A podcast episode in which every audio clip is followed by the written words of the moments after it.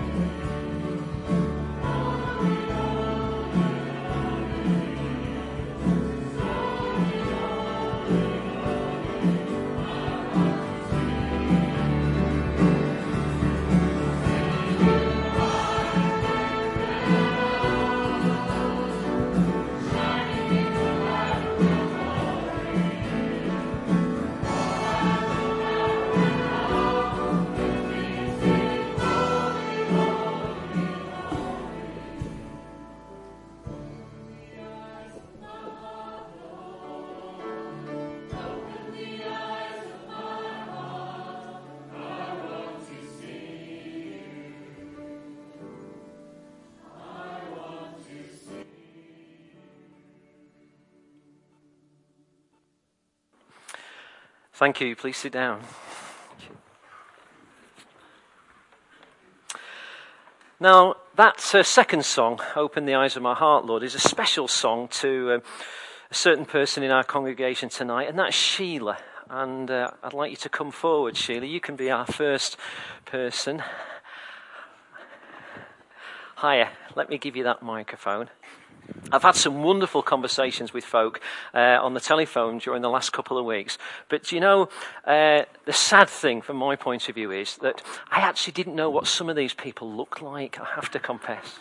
Okay, so uh, it's really it's really bad or really interesting this evening because as I call people's name out, okay, uh, I'm going to th- now know. Oh, that's who I'm talking to. So uh, okay, it is it is a, a, bad thing. It's because I'm normally sat. This is my excuse with my back to the congregation anyway.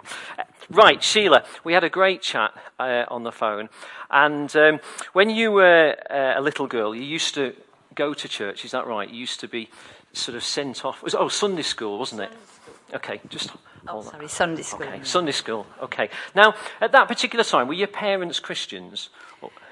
Well, no. My mum always taught me to pray, uh, but she never went to church. Okay. No one did in the house, really. Okay. But they had this uh, Sunshine Boys and Girls that I went to, which gave mum a bit of a break. Okay. okay, so at that time it was really a case of right off you go to church, right. and um, and then uh, I need to fast forward um, quite a few years because of time this evening. So eventually you you met your husband, yeah, and um, and he wasn't a Christian, is, is, that right? So so in fact you didn't still go to church, is that right? You, you had no connection really. You certainly wouldn't say you were a Christian at that point. No, but I always believed in God. Okay, I wasn't a practicing Christian, sorry. Okay, no, that's fine. That's fine. Fast forward another 35, 40 years. Okay. and the year, the year is uh, 1999. Now, by this point, your son, okay, you'd had a son, um, I think you had a daughter as well, is that yeah. right? Okay, I'm doing well, I'm doing well. Okay, um, your son by this point um, was living in California. Yeah. Okay, tell us what happened in 1999, because that was a special year, wasn't it? I was invited to, to go to his baptism. He decided to be baptized. So I went, I usually go over to San Francisco every two years to see him. And this was an extra invite. He wanted me there, especially. So um, that was when I first went to a church which was evangelical. Uh, my experience of churches was quite high church and um, a little bit boring in my young eyes. Anyway, um, so he invited me uh, to church with him. So I went the first week, and he was going to be baptized the second week I was there. And uh, that's when I first heard Open the Eyes of My Heart, Lord, along with lots of other songs, which I didn't know existed, songs of praise that were different entirely to the ones that I always sang. And my son was leading the worship. He was playing guitar and singing, and uh, it was wonderful. And then he got baptized, and I have a lasting image of him coming out of that water because uh, there was like a pool in the church with this white robe on. Yeah. And his swimming trunks underneath. That's how they did it there. And, yeah. and it was a lasting image. And then I didn't see him for another two years. And then I was booked to go and see him on the 11th of September, no, the 13th of September. And then the 11th of September happened, mm-hmm. which threw everything awry. And my flight was cancelled, and then they gave me, they offered me another flight on the 18th of September. At that point, I was living in Sutton Road, opposite St Martin's Church. And I'd been wanting to go for a long time and hadn't made it because I was too busy. There was always an excuse. But I definitely went that Saturday, that Sunday after this happening because I wanted to pray for all the people who were killed and also for what was I going to do? Was I still going to go or was I going to stay home? Was it safe to travel to America? And all the time I was in this service, I could see this image of my boy coming out of the water. And at the end of the service, I knew I had to go. So I went on this journey, uh, a bit surreal because there was hardly anybody on the planes. Um, and then I spent 12 days with them, in which I remember my son and I on the beach, him with his guitar, teaching me to sing so I could join in the praise up front with him, which was lovely. Mm-hmm. Um, And then he had to check that the flights were still okay. And when he did check, my flight had been moved forward to the Sunday, but it was on the evening, so I was still able to go to the church.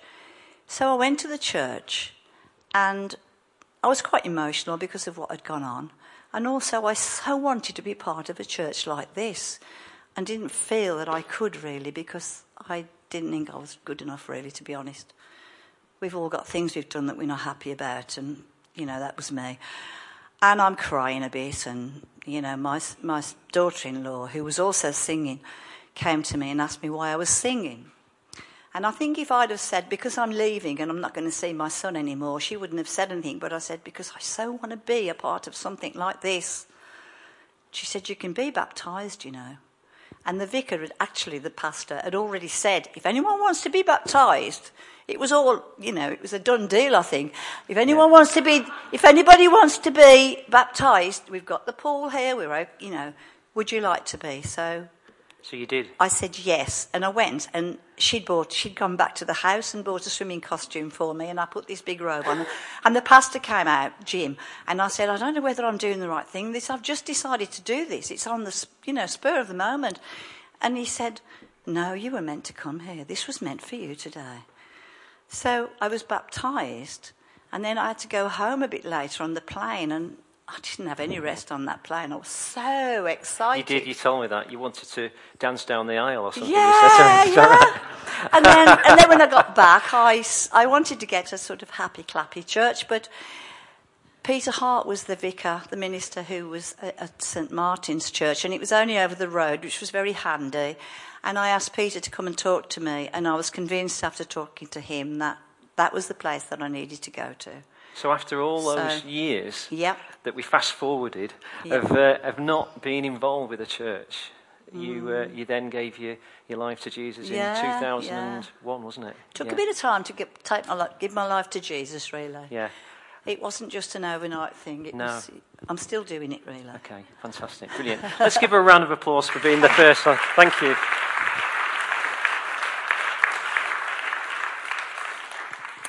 Right, Mark, what's at number eight? We should have a drum roll, shouldn't we? Okay, number eight. Ah, yes, be still. Now, this was a, a, special song for, for Rachel and I because we had this at our wedding. And in fact, many of the forms that I had back had, uh, had got that on the form. Yes, we had this particular song at our wedding. Um, what makes this special for me? Well, if we could just have the words on Mark, there are a couple of lines verse 2, uh, please. Where is it? Okay. Yes, be still, for the glory of the Lord is shining all around. Um, many of you will know that I come from Morecambe, which is not that far from the Lake District. And uh, when I was young growing up, uh, many weekends we'd be hill walking. And I remember my dad, often we'd get to the top of a, a mountain and he'd say, Mark, okay, look at the view. Isn't God wonderful? And I must admit that at the time I thought he was a bit of a fuddy duddy. Okay. But I have to say, and Ben and Daniel will laugh at this point, that I've started to do it now. And for me, okay, it's as I've got older, I have to say that I've grown, if you like, um, in my appreciation of God, just being in the everyday things in, in nature, in a wonderful sunset. Yesterday we were cycling in Sherwood Forest, and again it was a lovely day. And there was just a few moments on our bike road, ride when I, I just offered a praise to God. And so many people I hear say, Where is God in the world now? There's so much war, there's so much hurt, there's so much bad. And yes, there is, sadly. But for me, um, I think you don't have to look very far, really, to see God. Um, but that's, that's just uh, why I like that particular one. And then verse 3, there's another line in here that I love. Um, where is it? Okay. Um, it's not that one um, that's the word no work too hard for him in faith receive him Life is tough at times, uh, and certainly life is tough for me at times. And there's been loads of times when I, I offer a prayer and say, God, please help me. And he, and he does. And uh, I just am reminded of that uh, fact in that, in that particular verse. It's why also um, one of my favourite Bible passages is Philippians 4, verse 6, which says, Do not be anxious about anything, uh, but in everything present your requests to God, and the peace of God, which transcends all understanding, will guard your hearts and your minds in Christ Jesus. Okay, I'm just reminded of that through this particular song. Let's stand and sing, Be Still for the presence of the Lord.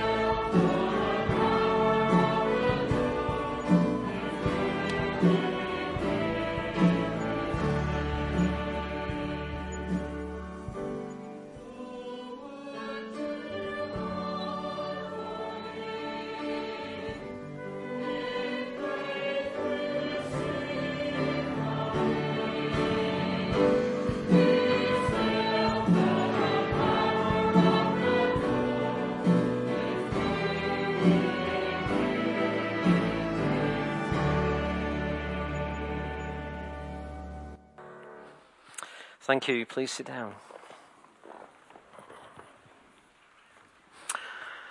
Right, back to our songs. Um, number seven. Okay, you've seen it already. No. The Only One by Graham Kendrick. And this is a special song for Dave, who nearly got cut out. But, uh, Dave, do you want to come forward and just share with us, please? Why is it that you like this hymn so much?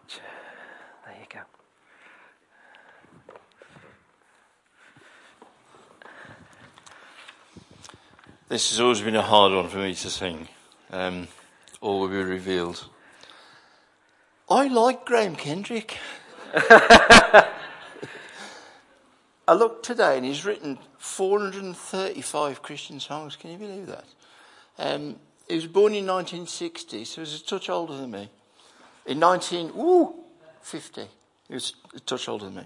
Um, Shine Jesus Shine was a Graham Kendrick, sorry. He's probably best remembered for the street music, you know, make way, make way. He took music out into the uh, towns. Into anyway, I think he's for me he's one of the the Christian songwriters that sort of he has this knack of fitting words to music well. He also has this knack of describing the humanity and the deity of Jesus in such a way that I think is quite quite amazing. Um, what do I mean by that? Songs like meekness and majesty, um, manhood and deity. Um, the man who is God dwells in humanity, kneels in humility. But that's not even this song that I've uh, chosen as one of my favourites. My favourite one, I think, has to be The Servant King. It's always one I struggle to sing because when you get to the line, just get the handkerchief out here, ready? When you get to the line, I think it's about in the third verse or the second verse. The hands that flung stars into space to cruel nails surrendered. I think that's.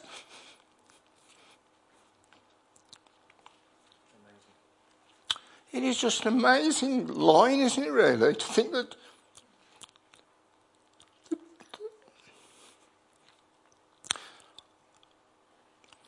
a previous church, when we had a more open congregation, people used to pick this and they'd come up and say to me after, I'm sorry I picked that because I know it makes you cry. but when we sing it, just think of, you know, what it cost. So it's a favourite, even though I can't sing it.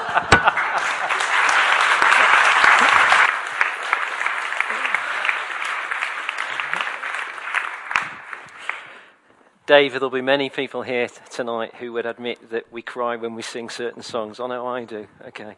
Anyway, shall we stand and let's sing? And uh, if Dave can get through, brilliant. Just have the tissues ready on that row. Okay.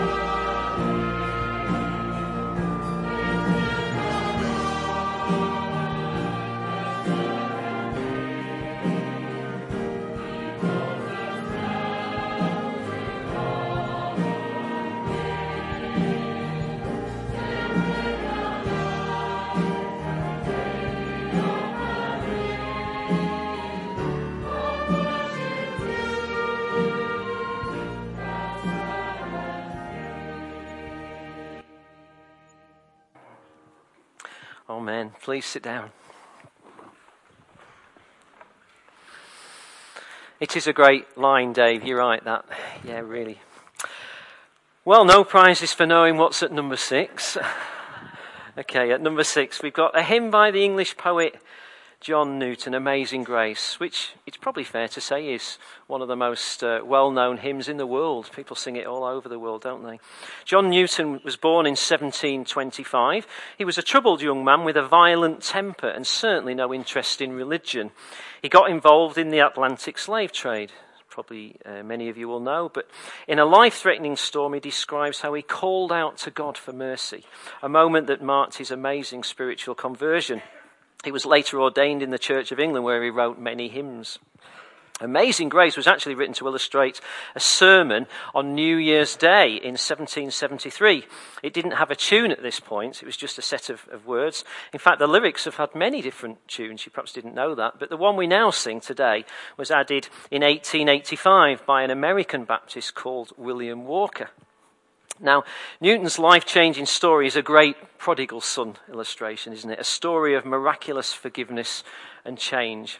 Uh, but it's become a special song for another lady in our uh, congregation this evening, and that's Carol. So, where are you, Carol?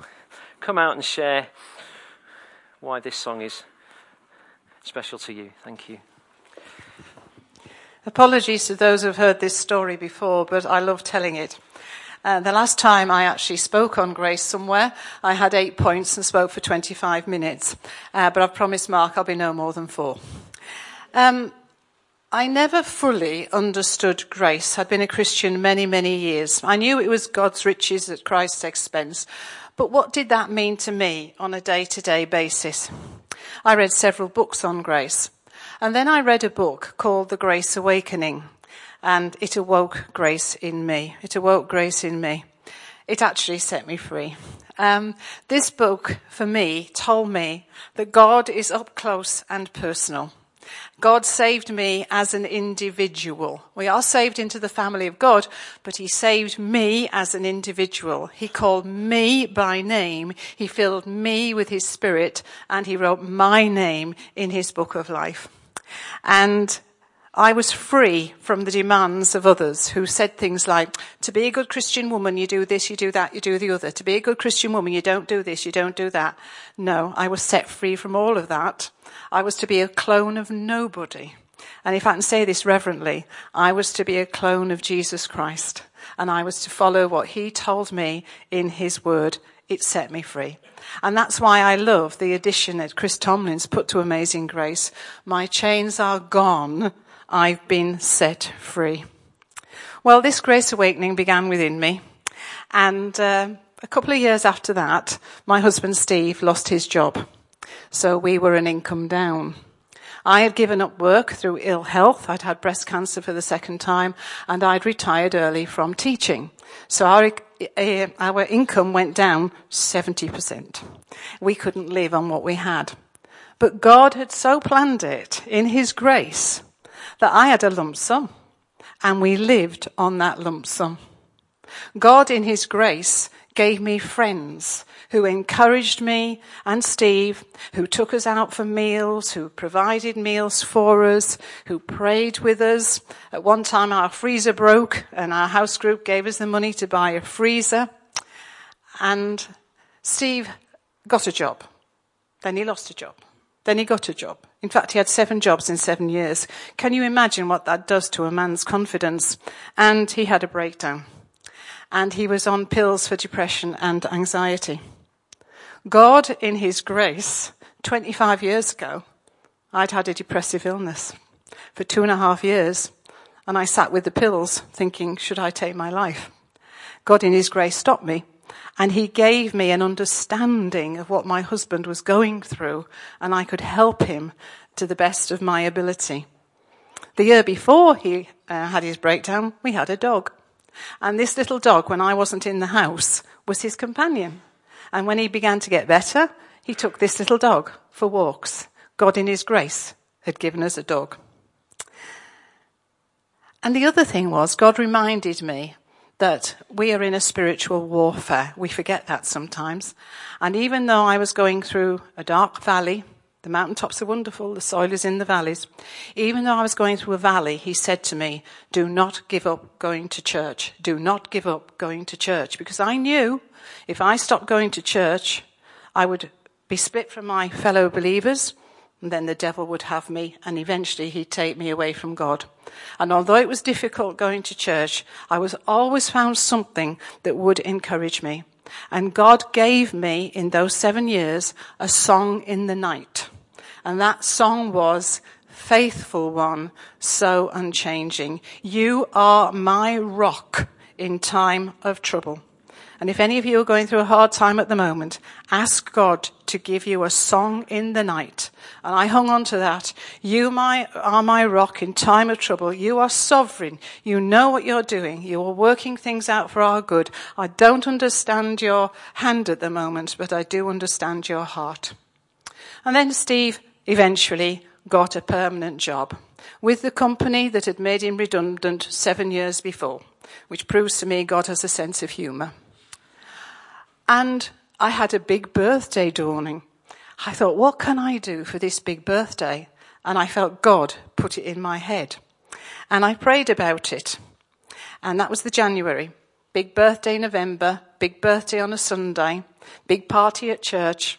And on that day, I changed my name by deed poll to Carol Grace Gosling as a testimony to how God had taken this great doctrine, which was like a cloud above me, and burst it into thousands of little raindrops of grace, and they all fell on me. And so I go to the bank. I've changed my name to Carol Grace Gosling. Ooh, why did you do that? Well, and I was able to tell them. Went to the Building Society. I've changed my name to Carol Grace Gosling. Is it a family name? Well, actually, it is. And only two weeks ago, I was witnessing to somebody about that. And in that church service, very attentively and very nervously, I sang a solo and I sang, uh, through many dangers, toils and snares, I have already come. Tis grace that brought me safe thus far, and grace will lead me home. So this is my definition of grace, and I believe God gave it to me. Grace is an umbrella term for all the vastness of the goodness of God. Now that includes all the things that we think of, mercy, love, great, all that. It also includes his providence, his uh, justice, his um, discipline. But grace for me is an umbrella term for all the vastness of the goodness of God. And when I spoke with those eight points, the last one was um, super abundant grace, because God's grace is abundant, it's plentiful, it's overflowing, and for me, it's truly amazing.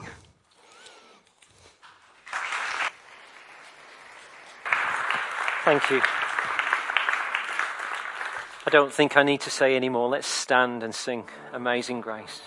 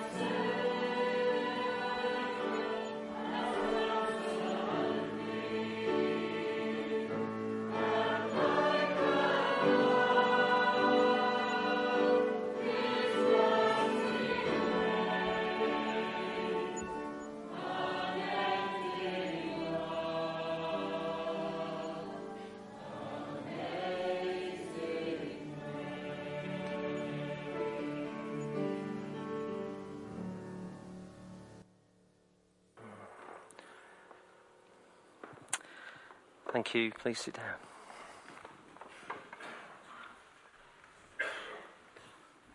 I really must stop singing so loudly. I'm getting quite hoarse. I'm nearly losing my voice. Anyway, at number five, another great hymn. We've had some good ones tonight, haven't we? Okay. How great thou art. The, the tune is a traditional melody from Sweden. Uh, the lyrics, a poem written by Gustav Boberg in, in 1885. Bo, Boberg was a carpenter's son who uh, worked briefly as a sailor and then served as a, a lay minister in Sweden. In a survey by today's Christian magazine in 2001, entitled The Favourite Hymns of All Time, this came second to, guess what? Not Shine, Jesus, Shine, no. amazing grace, amazing grace. Now, uh, Sarah Swain, this is a, a, special song for her, but sadly, I've just had uh, word that um, she's, uh, she's not very well, so uh, unfortunately, she's not able to share with us this evening. But, Mitch, okay, this is a, a special song for you, I believe. Come and share why that is. Thanks. Hi. Um, got a few notes written down because if you were at our wedding or Eva's baptism a few months ago, you know I uh, can be a bit of a weeper in these situations, so we'll see how we go. Um, so this song became significant for, uh, for myself and for my wife Emily about 12 months ago when our daughter Eva was born. Um, in the delivery room, uh, minutes after um, she was born, the medical staff were looking after uh, Emily, and the midwife handed Eva to me. And at that moment, it was as if the whole world and the whole universe shrank down and just focused down in that, in that one room. And at that moment, the wonder of God's creation was more apparent than I've ever experienced before or since. Um, and those words, how great thou art, just instantly entered my head. I remember looking up in the room as if looking to the heavens and just saying over and over again, how great thou art. Um, and then when she was about 10 minutes old, I walked around the room and, and I sang the song to her, as, as many of the lyrics as, as, I could remember. And that went on really for the rest of the night, from about 2 a.m. in the morning until about 8 o'clock in the morning. Um, and I suppose it was a real embodiment of that, of that moment of God's power and God's creation. Um, and I've written here the creative power of God, the God who made the stars and the mighty thunder, was embodied in, in the birth of that, that tiny baby at that moment. And I suppose I've never really thought like this before until I was standing here now. It's, that's a real metaphor as well, isn't it, for how, how, how, how God the Father was, was, was embodied in, in, in, Jesus when, when, um, when he was born as a tiny baby on earth. And so this song reminds me of the reality of God's awesome power. And whenever I and my wife hear it, we're always instantly transported back to that moment just over 12 months ago.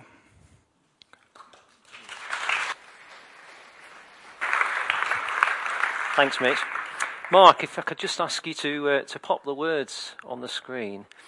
Um, we've been doing a lot of up, down, up, down, haven't we? Standing up and sitting down. Um, and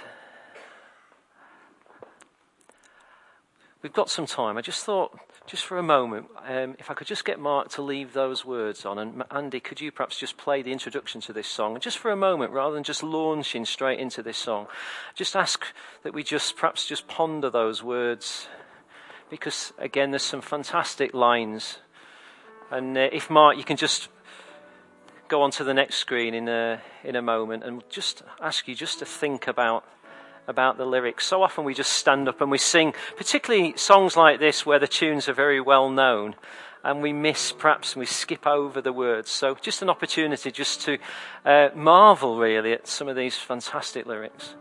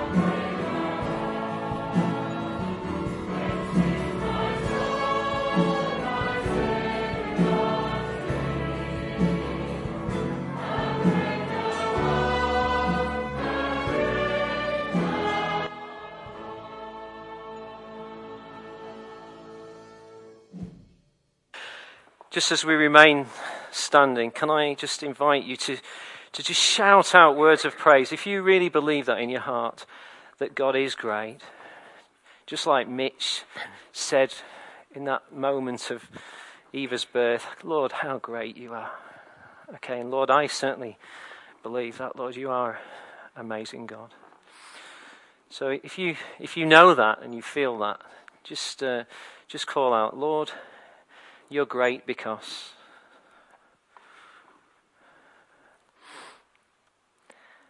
How great you are. Oh, Amen. Please be seated. How's your voices doing it? Hoarse like me. Right, at number four. Another great hymn. Praise the soul, praise my soul, the King of Heaven. Written by an Anglican, Henry Francis Lyte, who, who also wrote uh, the hymn Abide with Me. Praise my soul, the King of Heaven was sung at the royal wedding of uh, Her Royal Highness the Prince Eliz- Princess Elizabeth and Prince Philip in 1947. And the hymn is based on Psalm 103. Now, it's a special song for two people here this evening, uh, both head teachers actually, Jill Caldwell and Tim Swain. Uh, will you come out, please, the pair of you, Jill and Tim? Now, we all know, don't we, just how much Tim can talk, okay? But, okay. I've now met someone who I think can even give Tim a run for his money when it comes to talking. Okay, Jill. We've had some, in fact, I will let Jill go first. There you go, Jill. Now, I'd never met you before, okay, and in fact, until you appeared this evening, um, I didn't even know what you looked like. Okay, but we've had a great chat. Although you are a, t- a difficult person to find in, you, um, you, you're a very lively and active person, aren't you? Okay, what's your passion at the moment? Where were you all those times? I must have rung you about ten times. Where were you on all? Well, I come from Stafford and I've come to live in Aldridge, ready for my old age. I decided it was a wonderful place to come to. It had got a church with a history, and I needed that.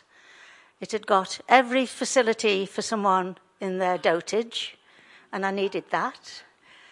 It had got bus services and everything I wished for. So I sold my bungalow actually in the catchment area to where all the children had been to my school for 15 years, 250 each year, and where I'd reaped a wonderful harvest because the children, now grown up with their families, would run after me and say, Do you still eat fish every day? Do you still eat fruit? Do you still go running every day?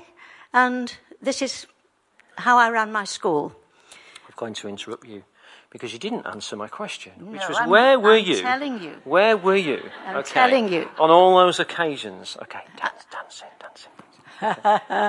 she was out dancing. Well, but she the- mentioned something, Anna. The thing, the thing is, my main passion is dancing. And I have a dance partner who got married in this church. And at the moment he's in hospital, can't walk. So anybody to take his place when he can't get back to. I dance two hours a night, five nights a week with sequence dancing. And she mentioned just a moment ago running. Now, I can tell you a little secret about this lady because she has run the London Marathon, but not just once. In fact, not just five times. In fact, not just ten times. Go on, tell us how many times you've run the London Marathon. Well, 20. I think that deserves a round of applause, don't you? 20 times. Incredible. Anyway, back to the story. Well, okay, because- actually, listening to all the uh, what has come through, I do have to say what I want to say, because I came to this church and had a shock. It was crammed with youngsters, with teenagers. The church in Stafford on the hill, about eight in the congregation, and singing from hymns ancient and modern, and singing hymns that were written centuries ago. I'm inbred with that uh, from a small child through church, through my, I can hear my gran, granny singing these hymns. My granddad rang the bell. My granny cleaned the church. We've been into the church right through my life. And I had a shock because I didn't know how to sing all these songs. And it quite went against me. And I went round all the other churches around to find if I could find where I could slot into my comfort zone. And I've come back here. Great. That's and I'll tell you why, because I've got to say it. I know I'm going to overtake a little bit of time. I told you, didn't I? Yes, well, and- Andrew provided me with this book in my hand, which is Hymns Ancient and Modern, because I know them all off by heart, and I wanted, I wanted it to sing in, in my home. And Andrew came and put it through my letterbox, and I wasn't able to thank him and didn't know what he looked like. Now, praise my soul. Praise Okay. my soul, I'm the drawing King you of back Heaven. to praise my soul. Praise is- my soul is wasn't your number one. It what was wasn't, number one? No, let me tell you, I've had to look at it, and it's the rousing, soaring music that we can praise with. I love it. It isn't the words. The words for me was the hymn when I went to teacher training as an 18 year old. I met my husband who'd been in the RAF because they did, um, what was it called? National Service. And we used to go which sounds laughable now, to an assembly before each college day Monday, Tuesday, Wednesday, Thursday. And we all, well, we didn't all go, those who wished to go went. And my husband and I went. He wasn't my husband then, he was a very quiet, shy little person. I actually had to become the rock in his way and keep getting in his way till he fell over me and discovered he'd found somebody he liked. Um, and I had this rock business all evening, so I've been thinking about it. Um, and for our wedding hymn, we had Father, hear the prayer we offer. We're not going to sing it tonight, but, but you've got to hear the words, otherwise you won't understand. Not for ease that prayer shall be, but for strength that we may ever live our lives courageously. And if we're wimpish and expect soft treatment, we won't, it won't work. Not forever in green pastures do we ask our way to be, but the steep and rugged pathway may we tread rejoicingly. Not forever by still waters, even if they are in the Lake District, which I love. My husband came from there. Would we idly rest and stay, but would smite the living fountains and the rocks along our way. And I climbed every mountain in the Lake District with my husband. He was the one who empowered me to do what I did with my life. I got him to dance. Be our strength in hours of weakness, in our wanderings, be our guide. Through endeavour, failure, danger, Father, be thou at our side. Now that's the hymn that's carried me through life. And I and my husband were together for 48 years, and then he died. And at his funeral, he had this hymn. And at my funeral, I shall have it. And this is what holds me through. And before he died, he said, There's something wrong with me. I'd love you to tell me what happens after the post mortem. And he bought me on my finger here some diamonds. And he said, Whenever you look at them, you'll know just how much I loved you. Hmm. And I've put it on tonight. Normally it's in a box. So, going from my hymn to the hymn, Praise My Soul, the King of Heaven, that is how you rejoice when you've lived your strong life, when you've fought through, when you've run your marathons, when you've found what it's like to be dead on your feet and you keep going. And Ron, my husband, did 200. I didn't think I'd done many. I did 55 marathons, 17 potteries, and all the others around, and no end of half marathons. And I still run um, 78 and a half, and I go for my run. And if you see me trip over a rock up the road, and if that's the end of my life, then I'm on my pathway to heaven. And it's the, I've found the, what, when you fall over a rock, you'll find it's probably the stepping stone to somewhere good. So that's where I hope to go. Brilliant. And Thank I'll you. find him there. Thank you very much. That's brilliant. Thank you.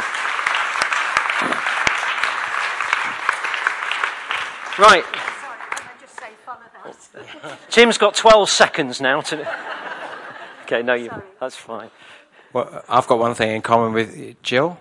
Um, that I told Mark I didn't want to talk about Praise My Soul either. No. But um, I- I suppose very quickly, one thing that we're doing tonight is um, what Paul tells us to do in Colossians when he says, Let the word of God dwell in your hearts richly as you teach and admonish each other in all wisdom, singing songs and hymns and spiritual songs.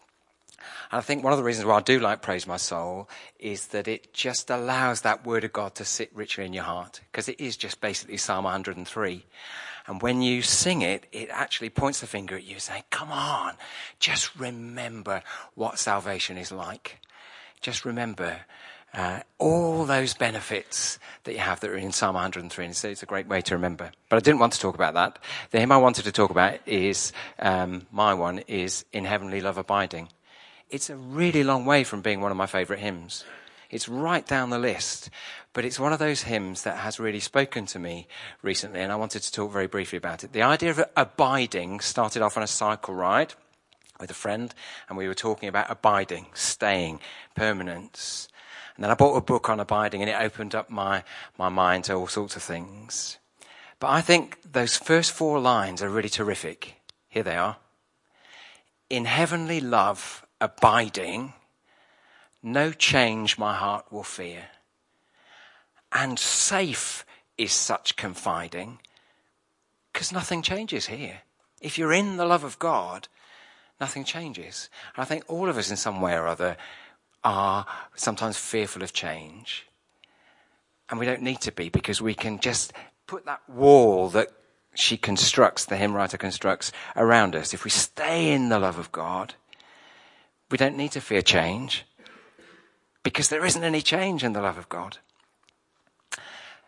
I said I'd say three things about in heaven. That's number one. Number two is who it's by. Number two is who it's by. She's a woman called Anna Letitia Waring. And she was a Victorian woman. And you think, what a load of sop. That's the natural thing to think, isn't it? Just the name makes you think. She was the daughter of somebody called Elijah and Deborah Waring. What chance did she have? really. But when you look into what she did, one thing she did that really impressed me is she learnt Hebrew so that she could get to understand the Bible better. Just did it off her own bat. And that must have been hard for a woman in the day she lived.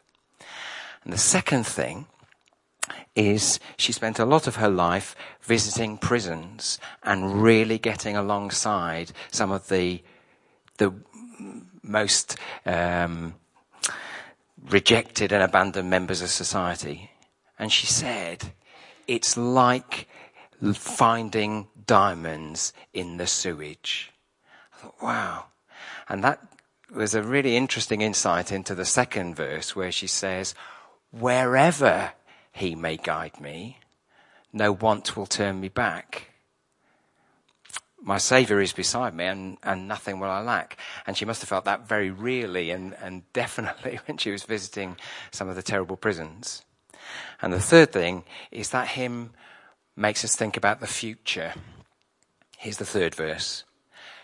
Green pastures are before me, which yet I haven't seen. Bright skies will soon be over me where the dark clouds have been.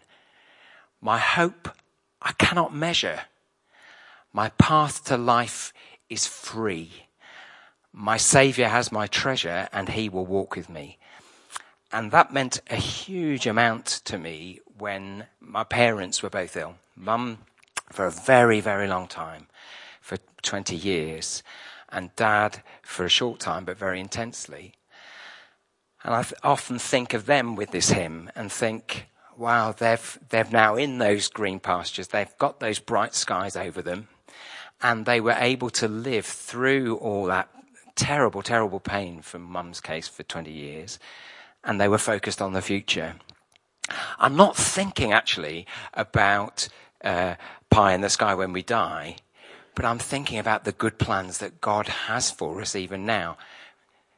This morning we were reading in 1 Samuel 3, and um, in, the, in that chapter it, it says this. Um, I have great plans for Israel, which will make the ears of those who hear them tingle. And I've crossed out Israel and put Walsall in the margin. I've got great plans for Walsall, which will make the ears of those who hear them tingle. And I thought, well, we need to be more future orientated, don't we? That we need to be confident that the best is yet to be. And that if we remain in the love of God, we don't need to worry about the change that's coming because those plans are the best we can be. So I don't like the fact that we're singing just the ones that get the most votes. What has democracy done for us? It gets us Brexit. Come on. But um, anyway, that's what I, why I wanted to talk about in Heavenly Love Abiding. Thank you Sibo. Let's stand and sing. Let's stand and sing. Thank you, Dave.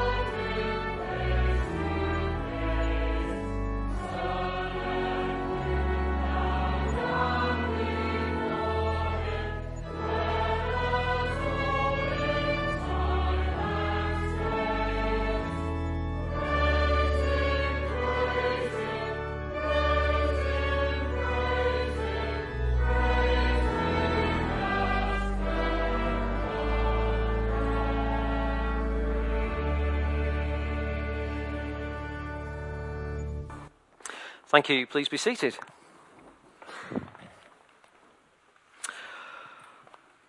Right, at number three,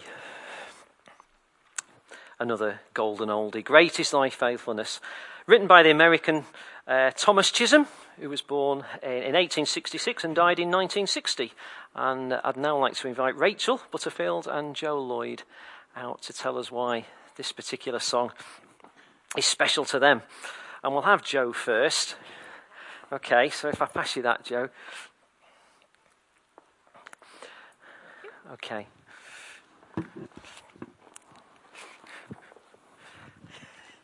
I'm leaving you just to go for something. it. right, this is um, my favourite hymn. Um, and um, it comes from Lamentations 3, verse 22 to 24. And it's because of the Lord's great love, we're not consumed, for, we, for his passion, his compassion never fail. They are new every morning. Great is thy faithfulness. And really, this, this um, verse is sort of, um, or this hymn rather, has been sort of one of the most important um, reminders of God's love um, and his faithfulness to me and for my husband as well. Um, right. Um, shortly after I married, um, my husband was um, diagnosed with Parkinson's disease, which is a neurological disease. And um, it's a bit like the telephone exchange um, in your brain. Um, all the elements are there, but unless they are, this is the old fashioned telephone exchange, not a new one, unless they are plugged in, those um, um, sort of messages don't get through to your limbs. And that's what happened to my husband. So sometimes he could walk and other times he couldn't.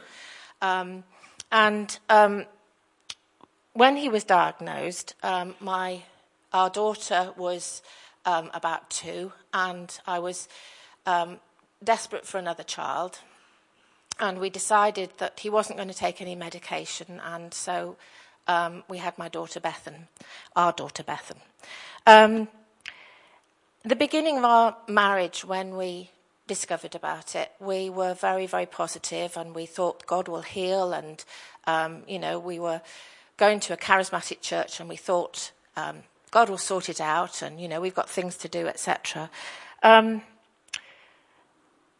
And the word that had come to us was that God would provide. And that's also in this hymn about his provision. I was a carer. Um, and as the disease developed, I became more um, caring for him, and it almost felt as if I was less of a wife and more of a carer. Um, it became harder and harder, and the medication that they put him on gave him hallucinations and paranoia. Um, I mean, at one point we had the Russian inventory in my lounge. I don't know quite how it got there, but my husband was convinced that the Russian inventory was there. Um, also, a load of cushions were um, a crowd of people. Um, he he thought that they were there, and I had to go in and say, "No, it's it's okay. The Russian inventory aren't here at the moment." Um, but it was very very frightening for him and for me and for our children.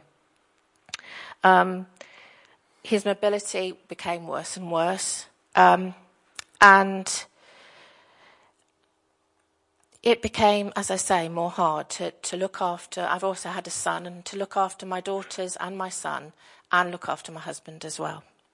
Um, he was became paranoid, and um, he thought I was being unfaithful and I was having an affair, and that was really quite very very hard. Um, but the reason that these words are so important is great is thy faithfulness. Um, morning by morning, new mercies I see. And one of the, the most important lines that for my husband and I were strength for today and bright hope for tomorrow. And I don't mean sort of, oh, I hope everything will be okay tomorrow. It says in these words, bright hope, so encouraging hope. Um, and I was diagnosed with rheumatoid arthritis, hence the stick. Um, and all the way through, the Lord has provided. And my faith, although has been really tested, um, I've come through. And um, my husband died nine years ago. Um, but the Lord has carried on providing and he's carried, carried on being compassionate to me. And I just thank Mark for arranging this because I was really thinking, Joe, you're so weak at the moment. Um, and then I look back at this and see where he's brought me, and where he's brought me through. Um, and I've realised actually, I'm not as weak as I thought I was because God has strengthened me.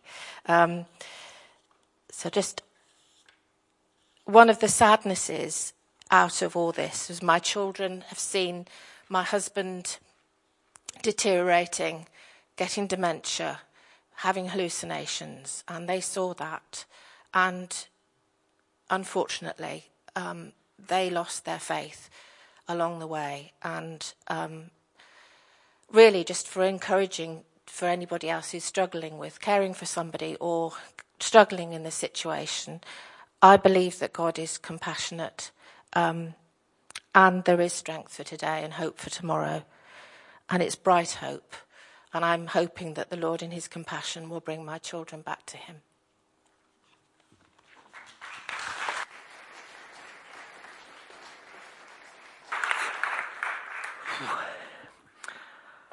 It's just amazing um, to hear your struggles. And I said this to you on the phone. Um, I think for most of us, just to go through uh, just a little bit of, of the struggles that you've been through, um, to see your loved ones deteriorating in front of your eyes, to become their carer for so long, would be, for me, I know, a real test of my faith. And I asked her, uh, and you've you sort of shared that with us this evening, because I, I, said to you, how did you manage to to maintain your faith uh, through those difficult times? And I think she's answered that. But amazing story. So thank you for that, Rachel. Thanks. I think that must be a really uh, great phrase, strength for today and bright hope for tomorrow, because that's what I'm going to talk about as well. And also, I apologise, Tim and I didn't know that we were both going to be speaking. Tim's my brother, and so I will be sharing a little bit more um, the things. I missed that. um, a little bit more about what he was saying. So, my story starts when I was um, about coming up to my 18th birthday because three days after I finished my A levels, I was admitted to the Queen Elizabeth Hospital to have a major heart operation. And the night before I went uh, for the operation, my family came to visit me, and my mum gave me this phrase strength for today and bright hope for tomorrow. And uh, I suppose I, I, really had to, in a sense, face my mortality that things might not go very well and, and so on, but they did. As you can see, here I am.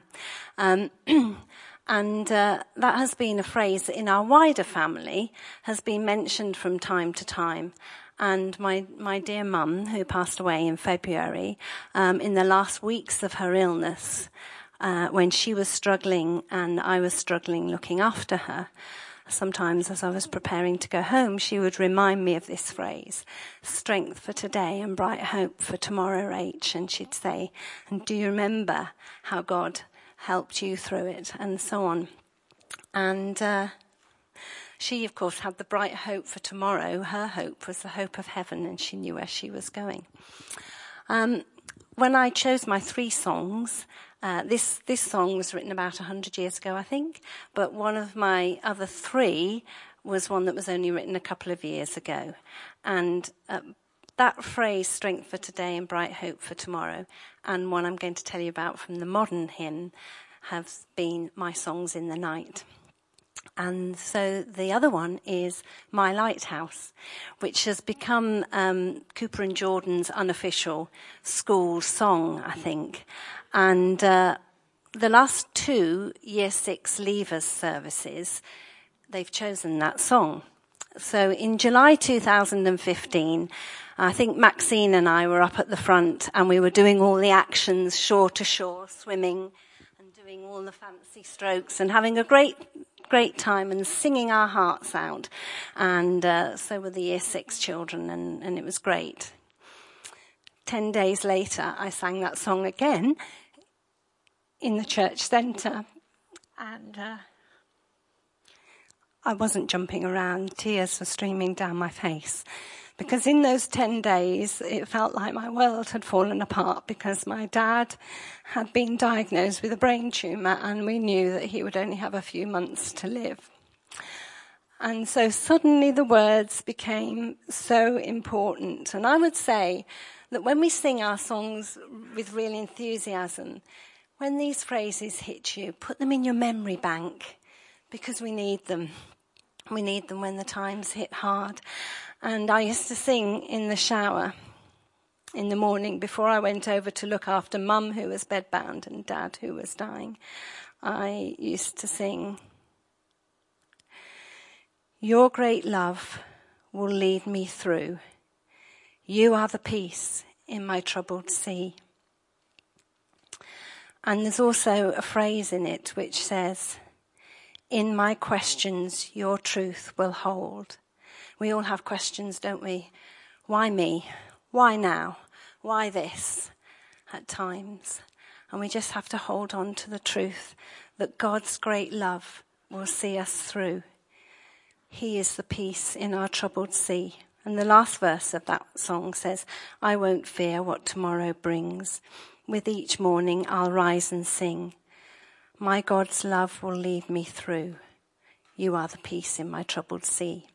And so in the year six service this year, although I didn't give them that much detail, I did say to them to try and remember that as they start their new school. Um, and they might find a few days hard um, to, to remember this song.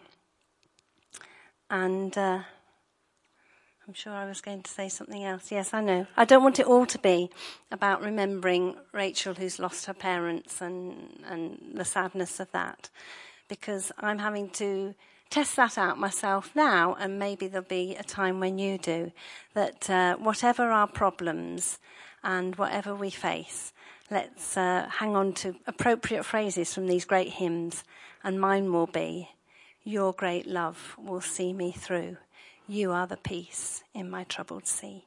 So it's not the one from Great is Thy Faithfulness. We're all doing it, aren't we? But thank you. Let's stand and sing.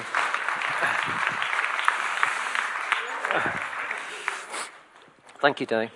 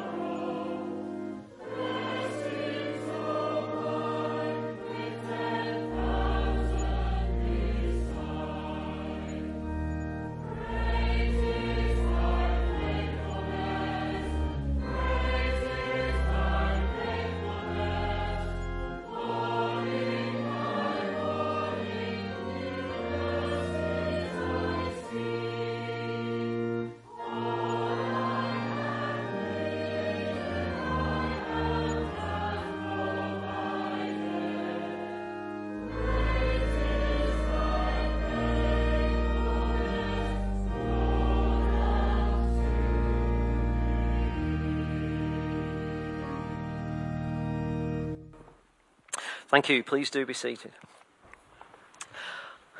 I've suddenly become very much aware of the time, folks. I had intended finishing at 8 o'clock, but you just never know how long some people uh, are going to talk for. So I do, I do apologise for that. If you need to go, because I think the YFers need to leave, some of you about quarter past, don't you? And Pauline and Chris are going to dash out in a moment for their group as well, things. So uh, if you need to go, folks, please do feel free to go. We're nearly there. We're at number two.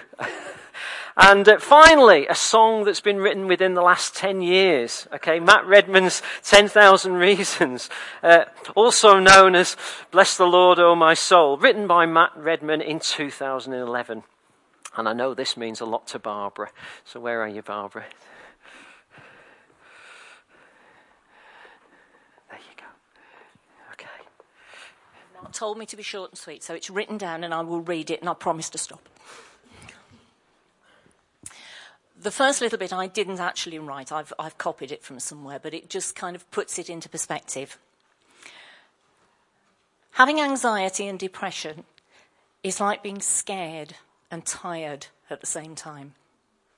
It's the fear of failure, but no urge to be productive. It's wanting friends, but hating socializing. It's wanting to be alone, but not wanting to be lonely. It's caring about everything, then caring about nothing.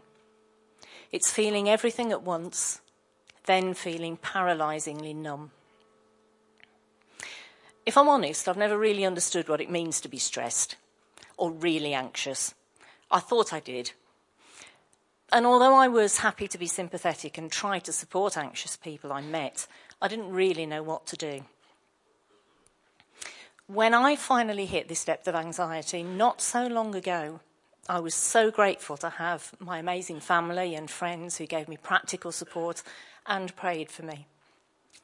I'd always assumed that if I was feeling like this, that God would give me peace and heal me.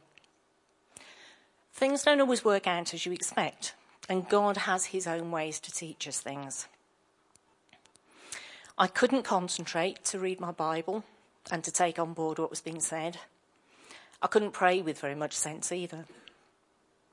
But through all my life, I've loved to sing, and this was the song that kept coming back when I was at rock bottom. I couldn't sing it out loud, but it was there, lurking in the background. Bless the Lord, O my soul. Worship his holy name. Sing like never before. I'll worship your holy name. It doesn't matter how we feel, what our emotions are like, we are called to worship. To be in God's awesome presence and to be prepared to listen and accept from Him. And if I've learnt properly from this song, the last verse of the song becomes real too. And on that day when my strength is failing the end draws near, and my time has come. Still my soul will sing your praise unending, 10,000 years, and then forevermore. I, we have so much to be grateful for. But above all, that God is my Father. He is rich in love. He is slow to anger. Bless the Lord.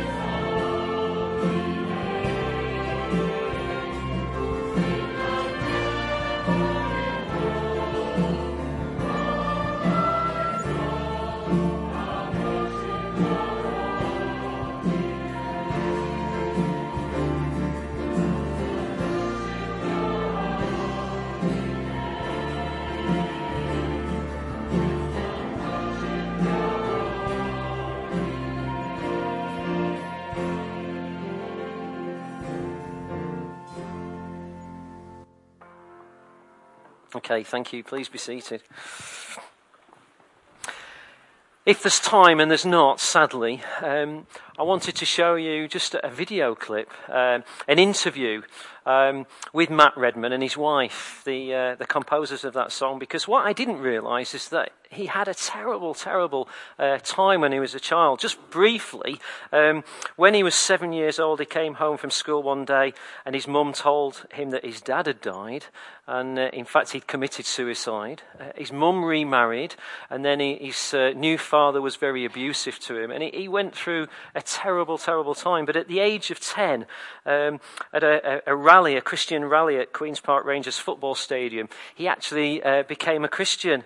And, and he says how even with all the turbulence in his life, he was glad that he had Jesus. He says how he loved Psalm 121. I lift my eyes to the hills. Where does my help come from? My help comes from the Lord, the maker of heaven and earth. He will not let your foot slip.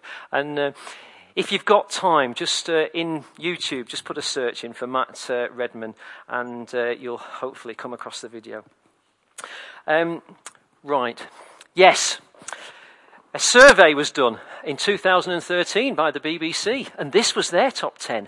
So, how did we compare? Um, we've had Be Still, haven't we? And uh, another one, yes, but uh, quite different, but there you go. Um, I just thought I'd just show you that just out of interest. But moving on, drum roll. Okay, Mr. Cook, Josh Cook. Okay, what is their number one? Wait for it. Hope you're not disappointed with this one. Okay.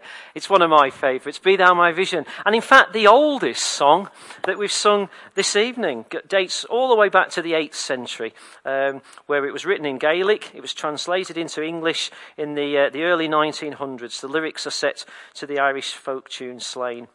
Before we sing this final song, I do apologise we've run over. Thank you again so much for coming. Thank you to all the folk who've uh, been willing to share. It's been so encouraging, hasn't it? Um, we must do it again sometime. Thanks to our wonderful musicians. We're very blessed at APC, aren't we? Having so many great. So, can I invite you to stand? Um, I'm going to pray, and then we're going to raise the roof with our final hymn. And uh, a message from Rob, um, just to say that he's um, been recording this evening. Um, he will, as he normally does, uh, put, put the recording on the website. But if any of you who've spoken would prefer that it doesn't go on, just see Rob, and he's happy not to do that this evening. There will be coffee served at the end. If you're uh, not dashing off, then please do stay. But uh, understandable if you do need to go. So let's pray. Father God, thank you so much for this evening. Thank you for everyone that shared a little of their life story with us. Lord, we've heard how it's never too late to commit our lives to you. We've heard how it doesn't matter how bad we think we are or what we've done in our lives, you still love us. Nothing we've done is so bad that it can't be covered by your forgiveness. We've heard how for a few people you've been the rock through difficult times. Father, I pray that that would be so true for those here this evening facing difficult weeks ahead. May your peace and love surround them, and may they experience your spirit guiding them in a new and very tangible way. Father, we've heard this evening how lines of songs taught to us in our childhood can stay with us the rest of our lives, nagging us, helping us, reminding us of your great power and your grace and your love. Encourage us, therefore, to continue to share our faith with our families, our friends, our children and grandchildren, so they too may experience you one day.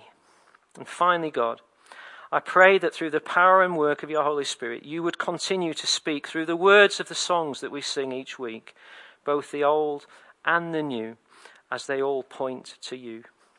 Challenge us, guide us, strengthen us, bless us. We ask all these things in your name. Amen. Let's sing.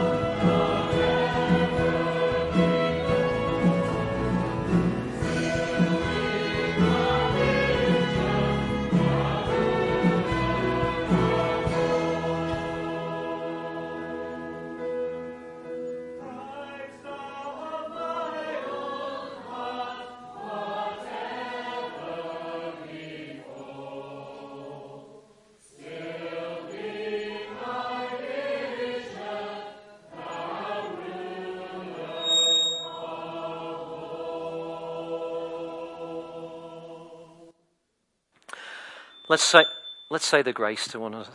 Okay, the grace of our Lord Jesus Christ, the love of God, fellowship of the Holy Spirit be with us all evermore.